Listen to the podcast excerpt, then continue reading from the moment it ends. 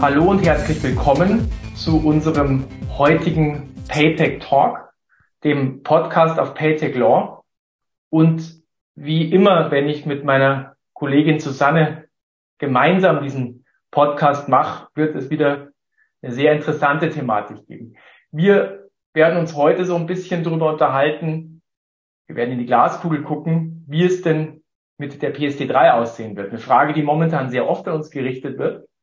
Und unsere Glaskugel wird heute eine Studie sein, die letzte Woche veröffentlicht worden ist. Und diese Studie beschäftigt sich mit den Auswirkungen der P S D zwei, so eine Art Umsetzungskontrolle. Aber ich würde vorschlagen, bevor wir einsteigen, Susanne, vielleicht stellst du dich noch mal kurz vor für die zweieinhalb Hörer, die dich noch nicht kennen. Danke, Christian. Ähm, ja, ich bin äh, Partnerin bei, ähm, bei Annerton, so wie Christian, und beschäftige mich vor allem mit Payments und E-Geld, würde ich sagen, und angrenzenden Bereichen wie Geldwäsche, Auslagerung und auch ein bisschen da, wo das Krypto das E-Geld berührt. Ich glaube, da sprechen wir auch später noch drüber. Vielen Dank, Susanne. Das sind ja ideale Voraussetzungen für einen Podcast zur P S D, in der es auch, und jetzt ähm, spoilere ich schon ein bisschen, auch um E-Geld gehen wird. Worüber sprechen wir? Wir sprechen über eine Studie, die schon in der P S D zwei angelegt war. Dort gibt es eine Vorschrift, das ist der Artikel hundertacht. Und da hat der Gesetzgeber der Kommission aufgegeben, jetzt festhalten, bis Januar zweitausendeinundzwanzig eine Studie vorzulegen, zweitausendeinundzwanzig, ich wiederhole es nochmal, eine Studie vorzulegen, die sich im Prinzip ganz einfach ausgerückt mit der Frage beschäftigt, ob die P S D zwei alles so umgesetzt hat, wie es sich die Politik gewünscht hat. Also im Prinzip Umsetzungskontrolle. Warum will man diese Studie vorgelegt haben? Ist natürlich ganz klar, weil man wissen will, müssen wir noch etwas besser machen. Und wenig überraschend, und das ist jetzt ausnahmsweise gar nicht ironisch gemeint, kommt die Studie zum Ergebnis, dass wir mit der P S D zwei im Großen und Ganzen schon auf dem richtigen Weg sind. Das ist deswegen nicht verwunderlich, weil wir haben es ja schon mit der zweiten Auflage zu tun, weil die Zahl zwei hat ja tatsächlich auch eine Bedeutung. Und insofern wäre es schon sehr erstaunlich gewesen, wenn jetzt der Gesetzgeber komplett neben der Spur gelegen hätte. Aber trotz alledem zeigt die Studie an einigen Stellen Punkte auf, wo man vielleicht nochmal Dinge besser machen kann. Und diese Punkte, die sind natürlich für uns ganz interessant, weil, jetzt sind wir wieder bei unserer Glaskugel, weil wir daraus ableiten können, was möglicherweise künftig in einer P S D drei drinstehen wird. Um das Ganze so ein bisschen zu gliedern, hat die Studie aus diesen Verbesserungsvorschlägen drei Säulen gemacht. Die erste Säule, die beschäftigt sich mit der Frage, wofür soll denn eigentlich die P S D zwei gelten? Was ist der Anwendungsbereich? Was gilt hinsichtlich der Ausnahmen? Müssen wir da etwas tun? Die Säule zwei, die dreht sich um das Stichwort Open Banking. Das ist ja mit P S D zwei neu reingekommen. Und in dem dritten Teil der Säule drei, da geht es im Wesentlichen um Daten- und Kundenschutz. Wenig überraschend ist die erste Säule, wo es um den Anwendungsbereich geht, natürlich diejenige, wo am meisten Futter drin ist. Und jetzt möchte ich schon mal, Susanne, von dir gerne wissen, was findest denn du in dieser ersten Säule besonders interessant? Du hast ja auch sehr viele Mandanten, die sich jetzt schon danach erkundigen, was denn mhm. so in drei Jahren im Gesetz drin steht. Ja, also ich glaube, die Studie muss man ja vielleicht auch ein bisschen zusammenlesen. Die Studie hat ja ein bisschen Marktforschung betrieben, also relativ viele Quellen drin, was es in der E U alles so gibt, was man da sieht. Ähm, aber man muss sie auch ein bisschen in dem Licht lesen, was die E B A vor einiger Weile schon gesagt hat, was sie glauben, was in einer P S D drei rein sollte. Das kann man, glaube ich, ein bisschen zusammenlegen oder ergänzend. Und das überschneidet sich auch tatsächlich, weil was sie, was sie finden ist, dass es, obwohl wir hier eine Richtlinie haben, die eigentlich ziemlich klar vorgibt, was Zahlungsdienste sind, offensichtlich die Auslegung dessen dann doch im Detail ganz schön unterschiedlich ist, wir einfach hier keine wirkliche Harmonisierung haben. Ähm, und das, das ist etwas, was sowohl die E B A moniert als auch diese Studie. Also das eine ist mal die Definition, was ist denn ein Zahlungsdienst? Was fällt wirklich drunter? Ähm, dann, das nenne ich mal eine Altlast, ist es ja merkwürdig, dass es dieses E-Geld gibt und eine eigene E-Geld-Richtlinie, die aber dann wiederum irgendwie, das E-Geld wird ja dann weiterum, wiederum von der P S D zwei auch, auch reguliert, weil es ja auch gleichzeitig ein Zahlungsdienst ist. Das ist historisch gewachsen und da ist nicht erstaunlich die, ähm, die Idee, dass man das mal aufräumt. Das wäre jetzt für uns Deutsche gar nicht so groß, deswegen empfinde ich das nicht so als Riesenneuerung, weil wir haben das Z A G, da ist sowieso das E-Geld und das naja, normale Geld und die Zahlungsdienste in einem Gesetz drin. Das würde sich also hier äh, natürlich auch auf europäischer Ebene anbieten. Und die dritte Sache würde ich sagen, das ist das Thema MiCA, ähm, also Markets in Crypto Asset Regulation, eine ähm, ähm, Regulation, die ja die eine Verordnung, die ja noch nicht verabschiedet ist. Ich glaube, der siebzehnte Vierte steht derzeit im Raum. Welches ähm, Jahr, Susanne? Ja, dieses. Ja, okay. Gefühlt habe ich das schon so oft gehört. Ja, ich weiß, ja, du hast natürlich recht. Also nein, ich lege mich nicht fest. Das ist das, was ich gehört habe. Das war eine Ironie ähm, übrigens. Ja, nein, nein, aber es ist, es ist natürlich wirklich, wir warten ja wirklich seit Jahren drauf. Aber also angeblich soll ja nur übersetzt werden. Auch da wundert es mich, dass es schon seit einem halben Jahr übersetzt wird. Vielleicht wird dann doch nochmal gefeilt. Aber es, es, es ist angekündigt, es soll also durchs Parlament im, im, im April. Ähm, gehen wir mal davon aus, die MiCA kommt dieses Jahr. Ähm, dann ist das ein Paukenschlag, weil die MiCA eben einiges regelt, was eigentlich Zahlungsrecht ist. Und dann haben wir das Problem, wir haben hier eine äh, P S D zwei, möglicherweise P S D drei, das ist eine Richtlinie und wir haben eine Verordnung. Das ist ja, das ist ja das Spannende, weil in dieser MiCA geht's ja tatsächlich auch um E-Geld-Token und E-Geld, du hast ja vorhin erwähnt, ist auch etwas, was in Deutschland gemeinsam mit den Zahlungsdiensten im Z A G, Zahlungsdiensteaufsicht, Aufsichtsgesetz geregelt wird. Wo siehst denn du die Probleme? Man kann ja sagen, dann gibt's halt einfach zusätzliche Anforderungen für E-Geld, das tokenisiert ist. Ist das so schlimm? Ja, ich glaube, das Problem ist, dass man eben, dass die MiCA etwas regelt, von dem sie keine Ahnung hat. Das, das spricht natürlich jetzt die Zahlungsrechtlerin.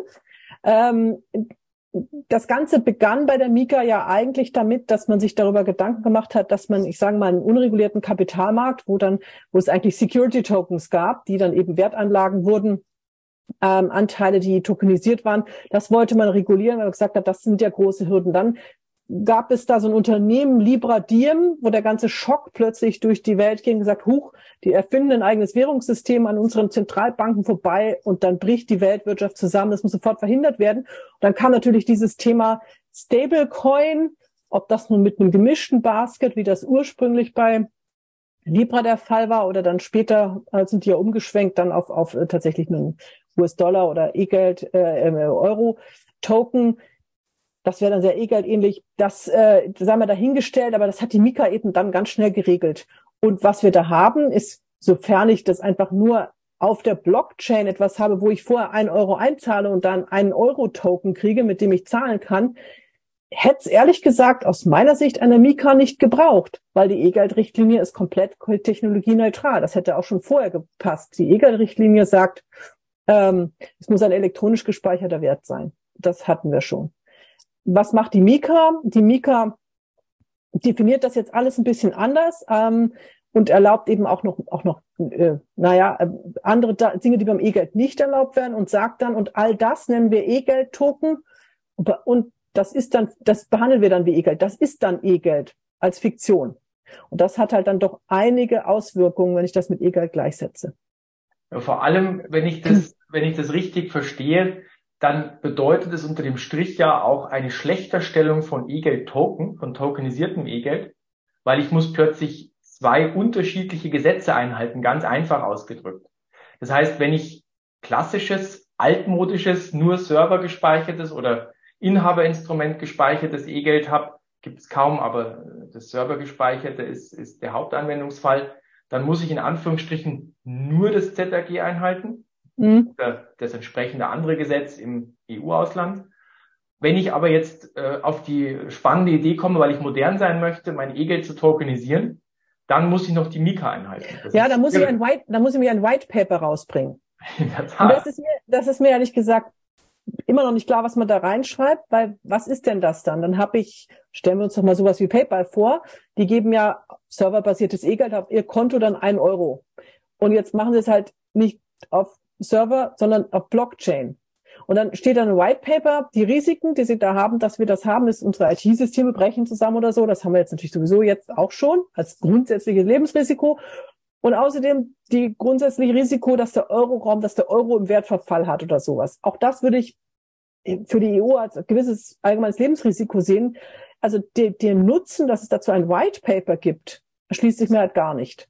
Ja, das, das, das macht natürlich für die ganzen Security-Token sehr viel Sinn. Möglicherweise, es gibt auch noch so A R T, das sind die ähm, Asset Reference Token, da hat man halt nicht eine Währung dahinter, sondern könnte man eine Mischung haben und möglicherweise auch noch andere Assets eben, sagen wir mal Gold oder so.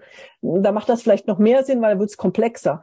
Aber bei diesen ganz klassischen, eigentlich dem E-Geld, macht ein White Paper aus meiner Sicht halt keinen Sinn. Das kommt aus einer Denklogik eines Wertpapiers und hat mit einem Zahlungsmittel wenig zu tun.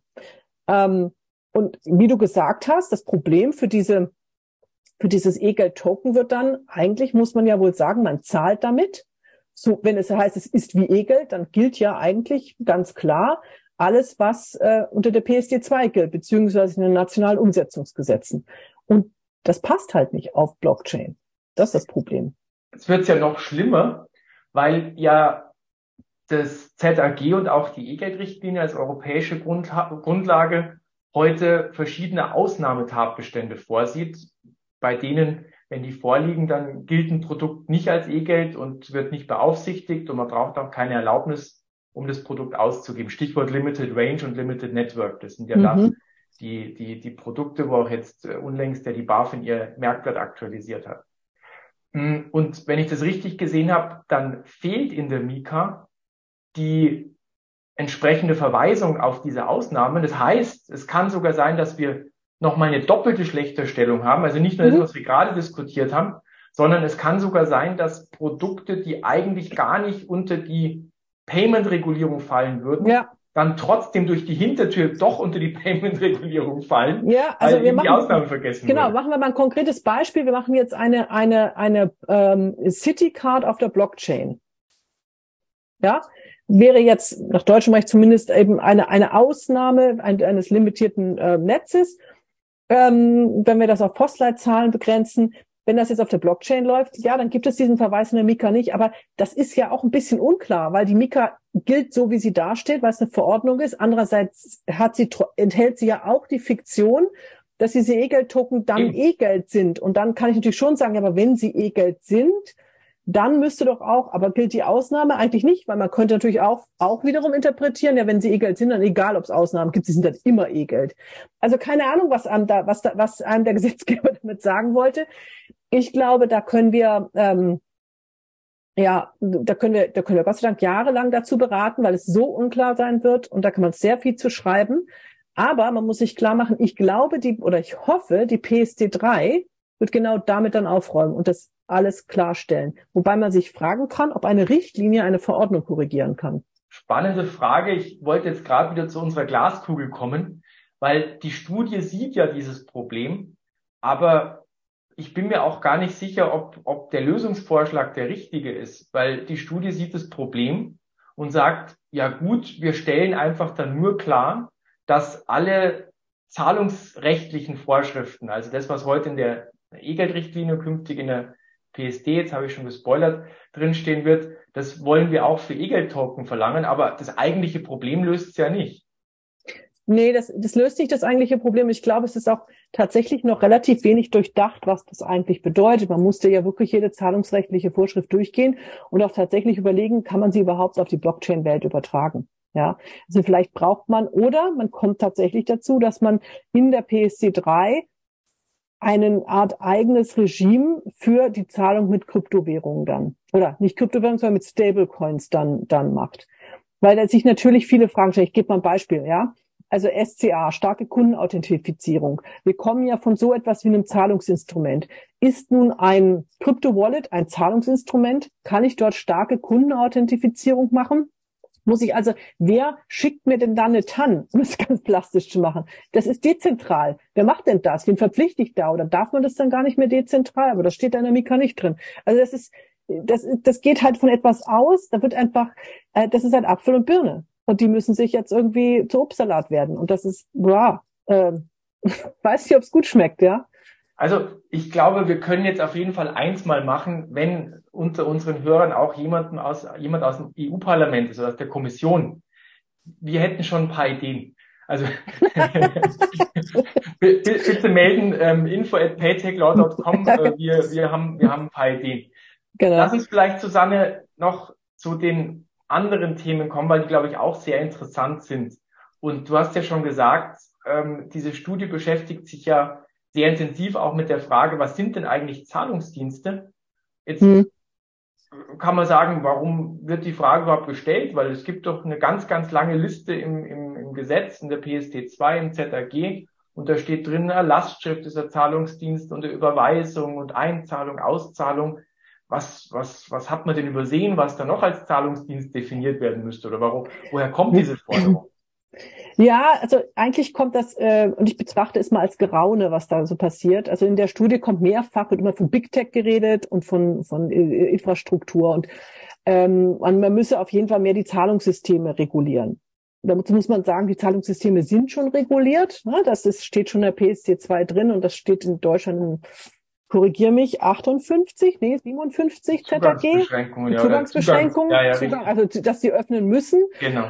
Und wir haben ja in Deutschland sogar noch den neuen Lex Apple Pay Paragraphen, den achtundfünfzig a. Ich glaube achtundfünfzig, auf jeden Fall ein A ist dahinter. Ähm, der eben sagt, bei den, diesen Infrastrukturleistungen, die für Zahlungsdienste äh, nutzbar sind, dass die auch zu, Zugang geben müssen. Ähm, das ist ja auch extrem weit, kann man übrigens bei uns auf dem Blog ja auch nachlesen. Sehr, sehr weit gefasst. Und in diese Kerbe haut diese Studie auch so ein wenig, aber ein wenig unklar. Weil sie sagt immer Big Tech und das äh, hat hat äh, große äh, eben große Probleme und die hätten so viel Dominanz. Es gibt mehrere so Tabellen drin, welche ähm, Erlaubnisse diese Big Techs haben. Ehrlich gesagt, ja, die haben, also wenn ich jetzt mal hier, ne, ähm, Facebook, Google und so weiter, ja, die haben alle Erlaubnisse, aber ganz ehrlich, diese Institute, was sie nicht sagen, ist, wie viel die wirklich umsetzen. Das ist ja meistens relativ klein, also die haben gar nicht so viel, die sind gar nicht, das sind nicht die großen ähm, Zahlungsinstitute in Europa, aber so wird es da gesehen und das ist ein allgemeiner Trend in der E U, ähm, glaube ich, diese Plattformen zu regulieren und spezial zu regulieren. Das, das sehen wir ja auf verschiedene verschiedene Arten und Weisen. Da gibt es ja mehrere Sachen, Plattformverordnungen und und diese ähm, Großplattformen in der Verbraucher ähm, Kredit ähm, Entwurf für die Verbraucherkreditrichtlinie gibt es jetzt auch möglicherweise auch Vorschriften, die sich dann nur auf große Plattformen beziehen. Also das ist ein Trend, das halte ich jetzt für eine europäische Mode. Äh, also ganz klar, was man da, man will was tun. Und so wirkt das in der Studie auch, da muss man was tun, aber was das eigentlich sein soll, man will Zahlungssysteme regulieren und die Big Tech. Aber keine Ahnung, was das eigentlich heißen soll. Vor allem, du hast ja jetzt ein paar Namen genannt, Facebook, Google. Dort haben ja die Erlaubnisse eigene europäische Entities, die nur zu dem Zweck gegründet wurden, Zahlungsdienste abzuwickeln. Hm. Aber der eigentliche Systembetreiber, also das Unternehmen, das jetzt Facebook betreibt, oder nehmen wir Apple, das wird ja auch in der Studie genannt, wobei man auch nicht so richtig versteht, was ist das für eine Plattform, möglicherweise damit nur die Technik gemeint, mit der ich Apple Pay Zahlungen auslöse. Aber die haben ja keine Erlaubnis heute und die könnten auch schwer eine bekommen, weil die sitzen ja teilweise nicht mal in Europa und auf der anderen Seite haben wir aber in der P S D zwei die Anforderungen drinstehen, wer eine Erlaubnis in Europa möchte, der muss auch seinen Sitz hier haben. Das heißt, ja. Ist das vielleicht ein versteckter Trick, Apple dazu zu bewegen, nach Europa zu ziehen? Nee, das glaube ich nicht. Ich glaube, es geht tatsächlich darum, dass man Wettbewerb hier fördern möchte und im Grunde, also man könnte ja sagen, man braucht eine Entflechtung zwischen Zahlungsdienst und und ähm, und Big Tech oder der Plattform. Das, sowas gibt's ja in Industrien. Ich denke mal jetzt mal zum Beispiel bei der Energiewirtschaft gab's die ganz große Entflechtung, dass man sagt, es gibt eben die Energiebetreiber und die Netzbetreiber, auch bei der Bahn. Ne? Es gibt die, die, die müssen ihre Netze zur Verfügung stellen. Auch bei Kartenzahlungen wird's diskutiert. Ja, Thema bei Kartenzahlungen wird's, genau, wurde, Unbundling wurde auch diskutiert. Und das, das ist, das ist halt hier vielleicht auch so etwas. Ich glaube aber, es gibt, also auch da wird halt alles Mögliche in einen, einen Topf geschmissen. Ja, Paper gilt auch als Big Tech, aber wo will man die denn dann anbandeln? Die ist halt einfach ein großer Anbieter, aber die haben keine Plattform in dem Sinne. Und das da wird dann gleichzeitig verglichen mit Facebook. Das ist halt, das also das auch was dann ansonsten, jetzt muss ich ein bisschen da über die die Studie, Da geht's wirklich sehr stark durcheinander. Da wird auch alles in einen Topf geschmissen. Da sind Apple Pay und Amazon Pay plötzlich irgendwie das Gleiche, nämlich ein Wallet. Das ist einfach nicht richtig. Äh, Apple Pay ist eine ist eine Technologie, um Karten token, zu tokenisieren. Und das ist im Grunde ein ein, ja, ein, ein Technologieverfahren. Und, ähm, und Amazon Pay wird da als ein Merchant-Specific Wallet, bei dem man nur bei Amazon zahlen kann, dargestellt. Das stimmt auch nicht. Amazon Pay vielleicht nicht wahnsinnig erfolgreich außerhalb von Amazon, aber kann man schon mitgekriegt haben, ähm, dass man auch außerhalb von Amazon da zahlen kann. Und das geht da halt, deswegen meine ich Geraune, das geht alles so sehr wild durcheinander. Ich glaube, der, der, der Impetus ist, wir müssen da eine Sonderregelung finden. Wie gesagt, wie in vielen anderen Richtlinien derzeit, die irgendwie höhere, schwierigere Auflagen für Big Tech macht, was auch immer das ist. Hauptsache, wir halten die uns entweder vom Leib oder zerschlagen die oder so. Und muss man schon auch sagen, was ganz klar kommt, wir brauchen da mehr Wettbewerb. Das kommt da immer. Ich bin mir nicht sicher. Ich denke mal, Wettbewerb kommt dann, wenn man selber gut ist. Es ist immer schwierig, einfach nur den Konkurrenten kaputt zu machen. Und das ist so ein bisschen die Tendenz, glaube ich, der europäischen Gesetzgeber. Ähm, ein Thema, was in dem, bei, bei dem Wettbewerb kommt, ist das Thema ähm, Surcharging, ne? Also, dass es da eben keinen wirklichen, ähm, ähm, ja, kein, kein Level Playing Field innerhalb der E U gibt, dass viele nationale Regierungen das ganz unterschiedlich geregelt haben. Und tatsächlich in Deutschland hat man sich ja, also ganz viele Länder haben einfach gesagt, es gibt keinen Aufschlag bei Zahlungen. Das ist für den Verbraucher gut. In Deutschland hat man sich ganz, ganz bewusst dagegen entschieden, weil man gedacht hat, man stützt die Banken und die Kreditkarten. Und jetzt hat man festgestellt, dass, oh Wunder, trotzdem die Leute PayPal wollen, dass es teuer ist. Und jetzt hat das Kartellamt gerade letzte Woche deswegen eine Klage erhoben. Und mein Ganzes ist ein hausgemachtes Thema. Ja? Aber lass uns, lass uns vielleicht auch diesbezüglich mal in die Glaskugel gucken. Und ich, ich versuche das mal so ein bisschen mit eigenen Worten zusammenzufassen, was, was du gerade gesagt hast. Das ist ja äh, sehr interessant.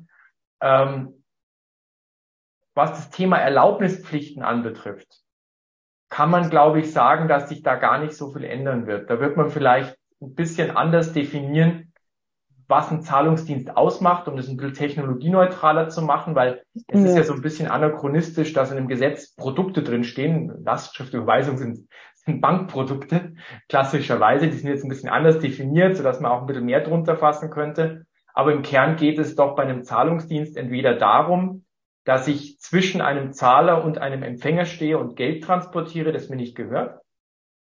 Oder dass ich Daten transportiere, die entweder dafür da sind, dass ich eine Zahlung auslöse, also jetzt Zahlungsauslösedienst, äh, Klarna beispielsweise, oder dass ich auf Daten zugreife, um mir Kontoinformationen abzuholen, Kontoinformationsdienst. Das wird doch auch in Zukunft das sein, wofür es eine Erlaubnispflicht geben wird. Siehst du ja. das auch so? Ja, das sehe ich auf jeden Fall so. Und dann wird es möglicherweise, und da haben wir wieder das gleiche Dilemma wie schon heute, in der P S D drei wettbewerbsschützende Vorschriften geben, die vielleicht nochmal nachgeschärft werden. Vielleicht äh, schwebt dann den Der, der, der Bundesregierung vor, dass der achtundfünfzig a europäisiert wird. Vielleicht steckt ja das dahinter. Wobei die Frage ist, was das dann viel bringen soll.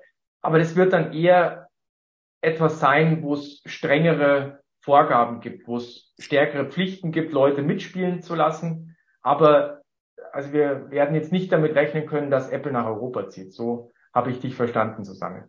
Ja, das, auf jeden Fall. Das sehe ich, das sehe ich auch so. Also ich glaube tatsächlich, dass diese Definition der neuen Zahlungsdienste dazu, eher dazu dienen wird, größere Harmonisierung zu schaffen. Das hat auch die E B A gesagt, dass die Auslegung ist so unterschiedlich. Ich glaube auch nicht, dass wirklich neue geschaffen werden, vielleicht im Hinblick auf die MiCA, ja.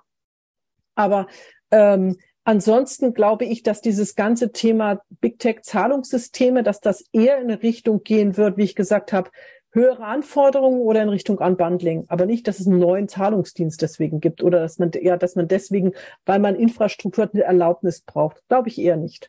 Schade, ich hätte mich auf das ein oder andere Erlaubnisverfahren schon gefreut. Nee, jetzt kommt doch, jetzt kommen doch die ganzen Kryptomenschen mit Stablecoins. Richtig, weil du vorhin, weil du vorhin Geraune gesagt hast. Es wird ja momentan auch sehr viel geraunt. Ähm, dass möglicherweise die Ausnahmen, die heute in der P S D zwei drinstehen und dort vor allem eben die Ausnahmen für Limited Network und Limited Range, dass die möglicherweise wieder unter Beschuss stehen. Dieses Geraune kommt nach meiner Wahrnehmung hauptsächlich von deutschen Marktteilnehmern, wenig überraschend, weil die BaFin diesbezüglich zum einen eine sehr klare Verwaltungspraxis hat durch das Z A G-Merkblatt, aber zum einen auch eine, mit der, glaube ich, viele Marktteilnehmer gut leben können, nachdem das jetzt geklärt worden ist. Und jetzt auch wieder Glaskugel, aber diesmal negative Glaskugel.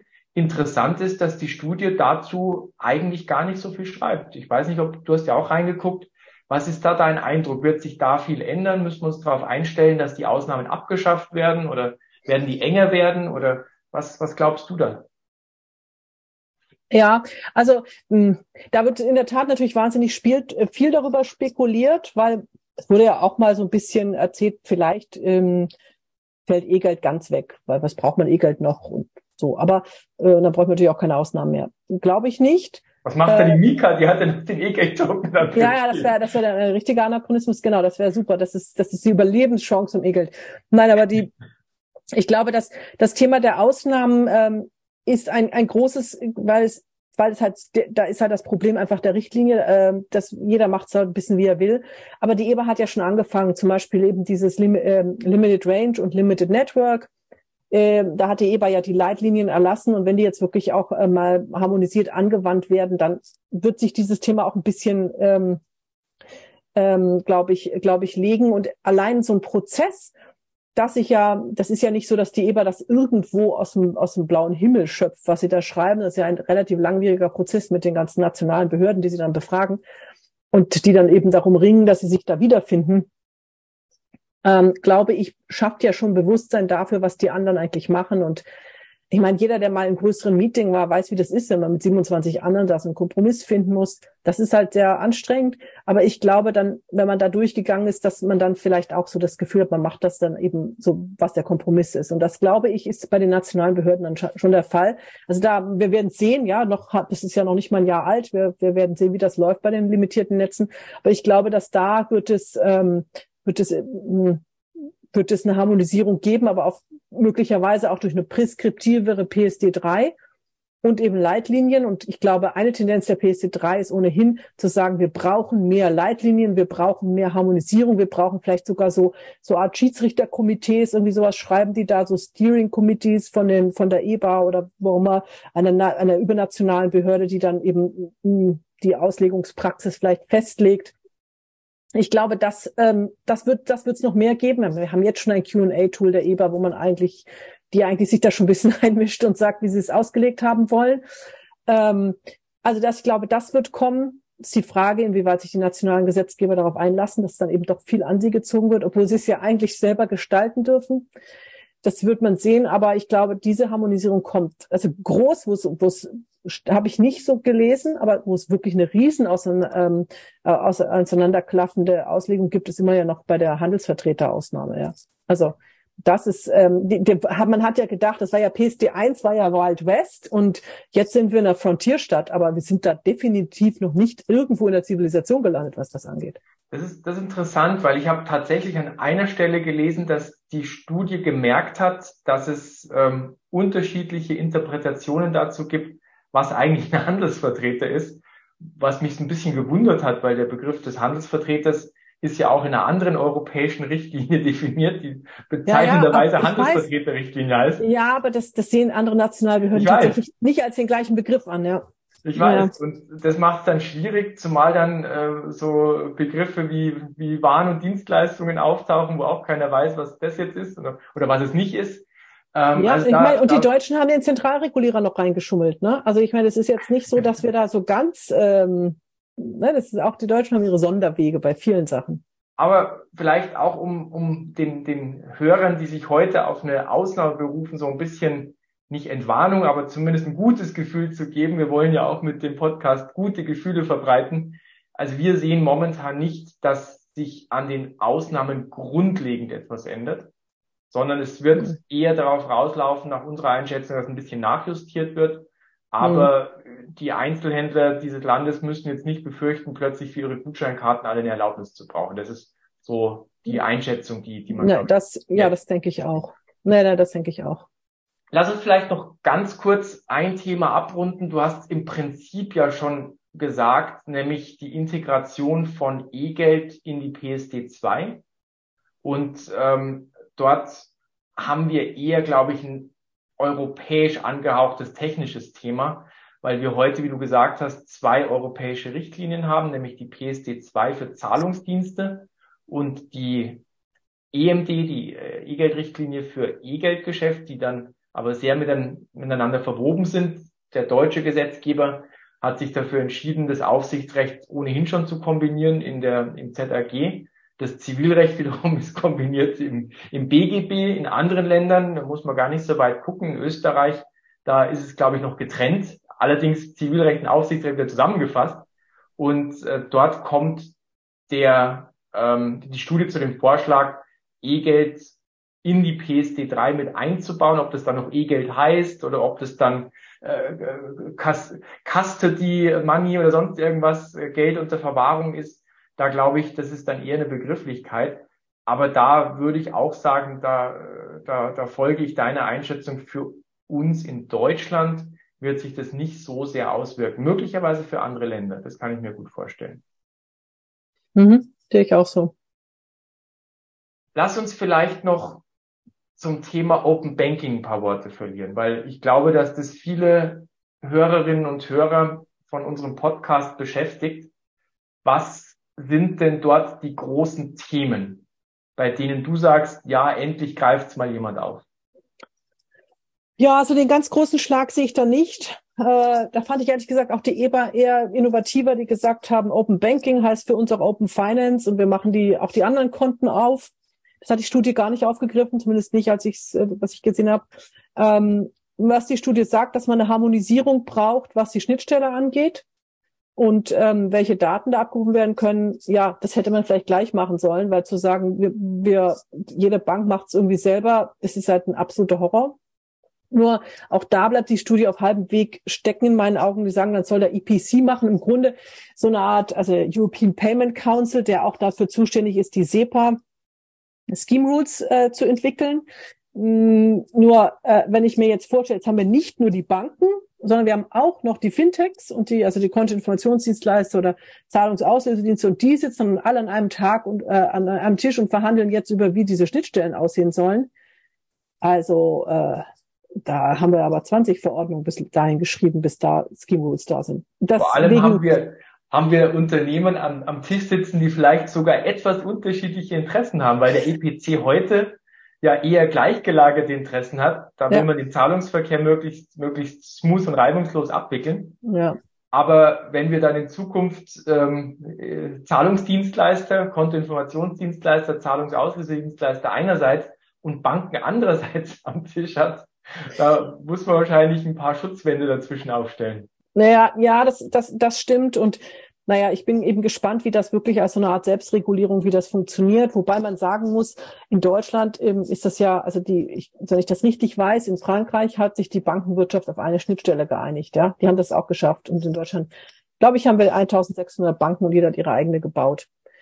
Das, ähm, ja, also man kann das so machen, aber muss man nicht. Und ähm, Von daher, es gibt aber auch tatsächlich, äh, du hattest ja schon gemahnt, wir sollen nicht Gloom und Doom verbreiten, aber es gibt auch eine gute Nachricht bei dem ganzen Thema Open Banking. Äh, also was die Studie vorschlägt, mal sehen, ob es umgesetzt wird, ist, dass ähm, wenn es um Kontoinformationsdienste geht und dass dann nicht alle neunzig Tage, wenn man das dem einmal, also man könnte eine Art Dauerauftrag erteilen, müsste dann nicht alle neunzig Tage wieder starke Kundenauthentifizierung machen, was jetzt für uns privat, vielleicht fürs Online-Banking angenehm ist, dass ich das nicht ständig machen muss. Aber mh, das ist vor allem auch deswegen interessant, weil ja immer mehr an Bonitätsabfragen, gerade auch von Händlern oder so, darüber laufen, dass man diese Schnittstellen nutzt und ein Kontoinformationsdienstleister beauftragt, diese Daten zu zahlen, und die muss man natürlich zwischendurch auch mal ziehen. Und wenn dann der der äh, der Schuldner, der vielleicht nicht so gut bei Kasse ist, einem dann den Zugang verweigert, weil oder ob er es wirklich verweigern will oder weil einfach derjenige, der sich dann wieder einloggen muss, keine Zeit hat dafür, die Mitwirkung desjenigen dann noch zu verlangen, dass der irgendwie seine PIN und T A N eingibt, ist halt auch schwierig. Und das hat die Anwendungsmöglichkeiten, glaube ich, sehr begrenzt. Und das ist eine gute, wenn auch endlich nur eine kleine Änderung. Du hast ja angesprochen, da geht es um die starke Kundenauthentifizierung. Da hätte ich jetzt eigentlich ein bisschen mehr erwartet, weil oh, wenn man ja. sich die Diskussionen der letzten Jahre zur S C A vor Augen hält und wie oft nachgebessert werden musste und wie oft die BaFin Fristen verlängert hat, damit äh, auch noch die letzten Zahlungsdienstleister in der Lage waren, wenigstens halbwegs irgendwie compliant zu werden. Ja. Warum taucht es da nicht auf? Weil ich weiß nicht, aber da, für mich steht da ein großes Uff drin. Also da steht ja auch, es hätte ja auch so einen Riesenaufwand bedeutet. Und ich dachte nur so, ja, okay, aber ganz ehrlich, es haben auch alle so lange irgendwie die Füße da äh, schleifen gelassen, weil sie einfach keine Lust hatten, das umzusetzen. Irgendwie überhaupt, das geht noch weg. Ich finde das, was wir haben, also wenn ich das jetzt in die Zukunft sehe, weil wir müssen ja gucken, bis es eine P S D drei gibt und dann gibt's, haben wir nochmal mindestens zwei Jahre der Umsetzung und so weiter, nationale Gesetzgebung. Bis dann was umgesetzt wird, dauert es ja Jahre. Und wir haben jetzt eine Technik, die ist vor Jahren schon veröffentlicht worden. Und das ist der Stand. Die Hacker haben jetzt also nochmal weitere fünf oder zehn Jahre Zeit, genau diese Technik abzugraben. Also Pintan muss man abfischen. Das steht ja dann drin, was man machen muss. Das heißt, die Sachen, wir, wir, wir alle nutzen für unsere Geburtstagsgrüße inzwischen ChatGPT und lachen alle drüber. Aber wenn es um darum geht, dass wir unsere Sachen sicherer machen, nutzen wir künstliche Intelligenz nicht, weil wir sagen, Pin und Tan ist das A und O. Und das ist halt einfach, das ist zurückgeblieben. Das, das war damals schon zurückgeblieben. Es gab damals schon, als die E B A diese Leitlinien erlassen hat, hätte man die Möglichkeit gehabt, auch so Behavioral, also wie man sich verhält. Wenn ich immer mittwochs um siebzehn Uhr für meinen Schachabend Pizza bestelle, dann kann das mein Zahlungsdienstleister merken und weiß, das ist keine gefährliche Transaktion. Das macht die ja jeden Mittwochabend. Ähm, solche Daten haben die alle, das nutzen die auch für einfach die Fraud Prevention, aber sie dürfen es nicht dafür nutzen, um S C A zu machen. Und das ist halt, das ist blöd, man könnte sehr, sehr viel mehr machen. Ist das ein Datenschutzthema? Natürlich, aber man muss sich da nicht so anstellen, das Datenschutzthema ist jetzt schon da, wir nutzen es für andere Sachen, aber dafür eben nicht, weil die E B A gesagt hat, Pin, Tan, Fingerabdruck. Woher kommt es? Warum hat sich, warum hat sich die E B A, aber auch der Gesetzgeber so wenig dafür interessiert, was am Markt neben Pintan, was ja klassischerweise ein Bankverfahren ist. Also das ist ja etwas, was naja, wir also, im Online-Banking kennen. Ich, ich glaube, die Banken haben sich durchgesetzt. Von wem kommt denn die E B A? Die E B A ist, wird inzwischen wird inzwischen etwas offener. Aber damals war das ein reiner Bankenclub. Das heißt, ähm, jetzt wieder... Um zu unserer Glaskugel zurückzukommen, da hätten wir gerne mehr gesehen in der Glaskugel, aber wir sehen durchsichtiges Kristall durchschimmern, aber ja. leider nichts drunter. Große weiße Fläche, ähm, ein bisschen Verbesserungen im Hinblick auf Kontoinformationsdienste, wo ich jetzt möglicherweise in Zukunft so einen Dauerauftrag erteilen kann, aber die großen Themen zur Betrugsprävention oder die, die ich zur Betrugsprävention nutze, dann auch für S C A zu nutzen, bleibt wahrscheinlich alles beim Alten nach deiner Einschätzung. Ja, das ist jetzt die Studie, ne? Nach der Studie bleibt das beim Alten, aber ich meine, da kann man ja auch noch mal ein bisschen, also man, ich glaube schon, dass man jetzt noch die Möglichkeit hat, auch noch mal ein paar Themen, die die Studie vielleicht nicht gesehen hat, ähm, zu platzieren, ja. Da bin ich bei dir, weil da gibt's ja wirklich sehr, sehr viel mehr Sachen und wir, es kann ja nicht sein, dass wir schon in den neunziger Jahren, in den zweitausendern über Velocity-Checks gesprochen haben. Ja, genau. Bei klassischen P O S-basierten ja. äh, Bezahlarten, die, die wirklich ja. weniger risikoanfällig ja. sind und dann gehen wir, gehen wir ins, ins Internet und haben dann, und, und haben dann die Sachen nicht, beziehungsweise erkennen sie nicht an. Das ist in der Tat etwas, etwas anachronistisch, wenn wir auch bewährte Sachen nicht verwenden können. Ja, absolut. Absolut. Du hast das Thema Datenschutz ja schon angesprochen. Und da ist es ja generell so, dass es ein Spannungsverhältnis gibt. Und jetzt sind wir auch schon bei der Säule drei. Bei der letzten Säule, die in den Vorschlägen enthalten ist, da kommt recht allgemein abstrakt der Vorschlag, ja, die Abstimmung zwischen Aufsichtsrecht hm. und Datenschutz sollte besser werden. Jetzt muss man erstmal sagen, es gibt natürlich immer ein Spannungsverhältnis. Aufsichtsrecht, aber auch Geldwäscherecht einerseits. Da will man möglichst viele Daten sehr intensiv verarbeiten. Und das Datenschutzrecht sagt, nee, nee, Daten, die dürfen nur ganz unter engen Voraussetzungen überhaupt verarbeitet werden. Mhm.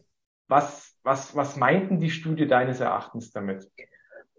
Ja, also ich glaube, ich meine, konkret äh, ist, ist ja in der, ist, gibt es ja im Grunde in der P S D zwei schon so etwas, so wir brauchen diese explizite Einwilligung, wo immer dann schon unklar war, Was soll das jetzt? Ist das was mehr, ein Mehr, ein Sonderdatenschutzrecht oder was auch immer? Mich also, hat noch keiner gefragt bei der Kreditkartentransaktion, ob er jetzt meine Daten wirklich, wirklich auch verarbeiten darf. Ja, aber es ist fett gedruckt in A G B. Aber nein, das, das, und das ist natürlich, ja.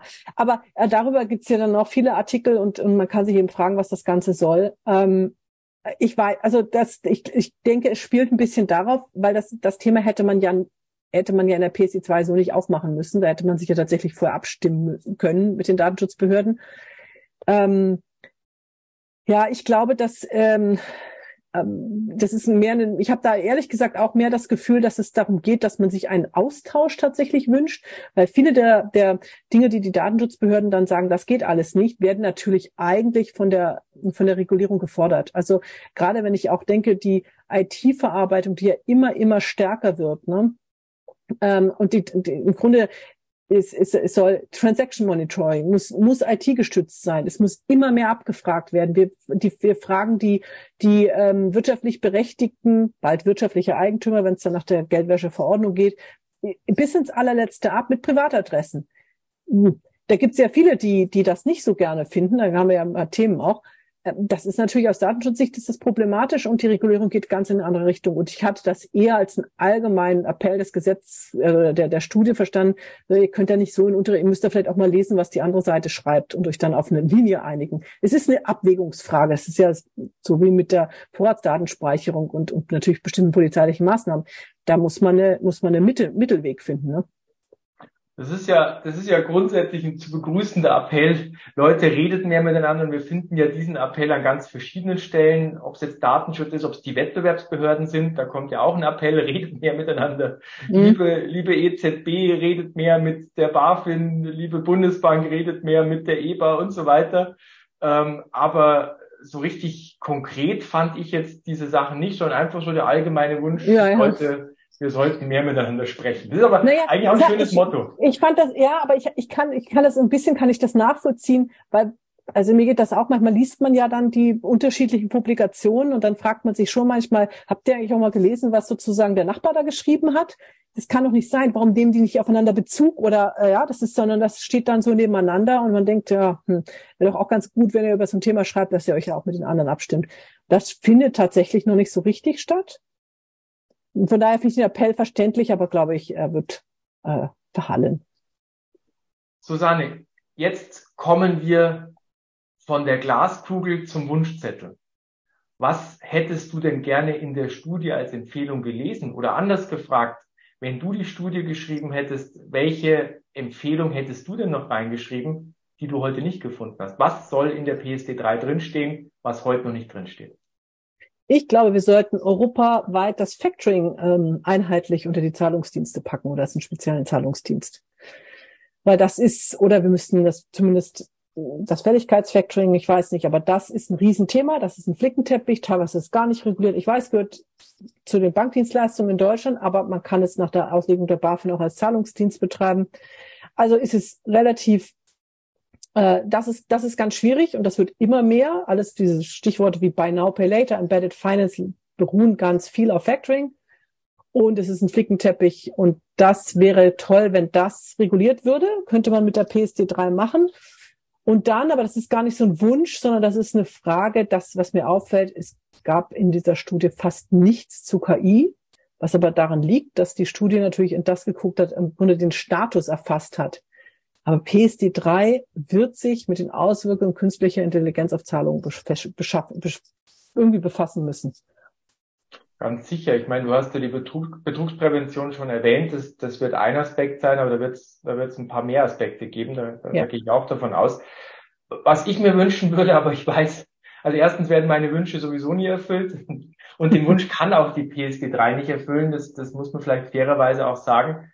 Was ich halt sehr anstrengend finde, ist die Unterschiedlichkeit in der Beaufsichtigung. Und da meine ich noch nicht mal mhm. die unterschiedliche Auslegung von, von gleichen Gesetzen, weil die P S D ist ja voll harmonisiert. Eigentlich müsste in jedem Land das Gleiche gelten. Und wir haben ja heute schon drüber gesprochen, dass das eben in vielen Ländern unterschiedlich gehandhabt wird, ob es Factoring, ob es E-Geld, sonst, sonst was ist. Aber ähm, die Art und Weise, wie beaufsichtigt wird und das sich auch laufend verändert. Wir haben über Länder gesprochen, wo wir sehen, da werden Erlaubnisverfahren wirklich am Fließband bearbeitet von deutlich weniger Leuten. Ähm, hier in Deutschland ist es einerseits so, dass das politische Ziel ausgegeben wurde, wir wollen Fintech fördern. Das steht im Koalitionsvertrag. Ich habe es auch vor dem Podcast nochmal nachgelesen. Das wollte die F D P ganz stark. Jetzt haben wir einen ähm, Bundesminister im Finanzministerium, der von der F D P kommt. Ja. Und ganz ehrlich gesagt, aus meiner Sicht hat sich nicht so viel in die richtige Richtung getan. Yes. Also wenn man jetzt an den Standort ich würde sogar sagen, es ist schlimmer geworden. In der Tat, also wenn man wenn man an den Standort denkt, dann wünschte ich mir aber, ich habe ja schon gesagt, den Wunsch wird mir wahrscheinlich niemand erfüllen, der unerfüllte Wunsch. Das wäre etwas, was was ich ganz gut fände für unseren Standort. Ja, da stimme ich dir zu. Susanne, ich hoffe, ich habe jetzt nicht zu viel versprochen zu Beginn, dass das ein sehr spannender, sehr interessanter Austausch wird. Ich hoffe, dir hat es genauso viel Spaß gemacht wie mir. Ja, ich habe noch einige Ideen, was man alles noch in die P S D drei schreiben wollte, müsste aber. Sollen, sollen wir nochmal, sollen wir, wir machen einfach einen Folgepodcast, mehrere Folgepodcasts zu den weiteren Wünschen an die P S D drei. Oder wie gesagt, wenn hier gerade Politiker zuhören, auch vom Finanzministerium Mitarbeiter, sehr gerne. info at paytech law dot com. Ich wiederhole es nochmal. Wir haben noch ein paar Ideen und bringen die auch gerne mit ein. Ansonsten natürlich generell an alle Hörerinnen und Hörer da draußen, wenn ihr Wünsche habt, wenn ihr Anregungen habt. Auch der heutige Podcast geht auf einen Hörerwunsch zurück. Vielen Dank, Philipp, dafür. Dann meldet euch bei uns, gebt uns Feedback, wenn euch was nicht gefallen hat, wenn es euch gefallen hat. Ich würde gerne sagen, gebt uns Sterne, aber wir haben die Funktion nicht. Deswegen wir freuen uns, von euch zu hören und bis zum nächsten Mal. Vielen Dank, Susanne, und ja, alles Gute. Bis dann. Ciao. Bis dann. Tschüss.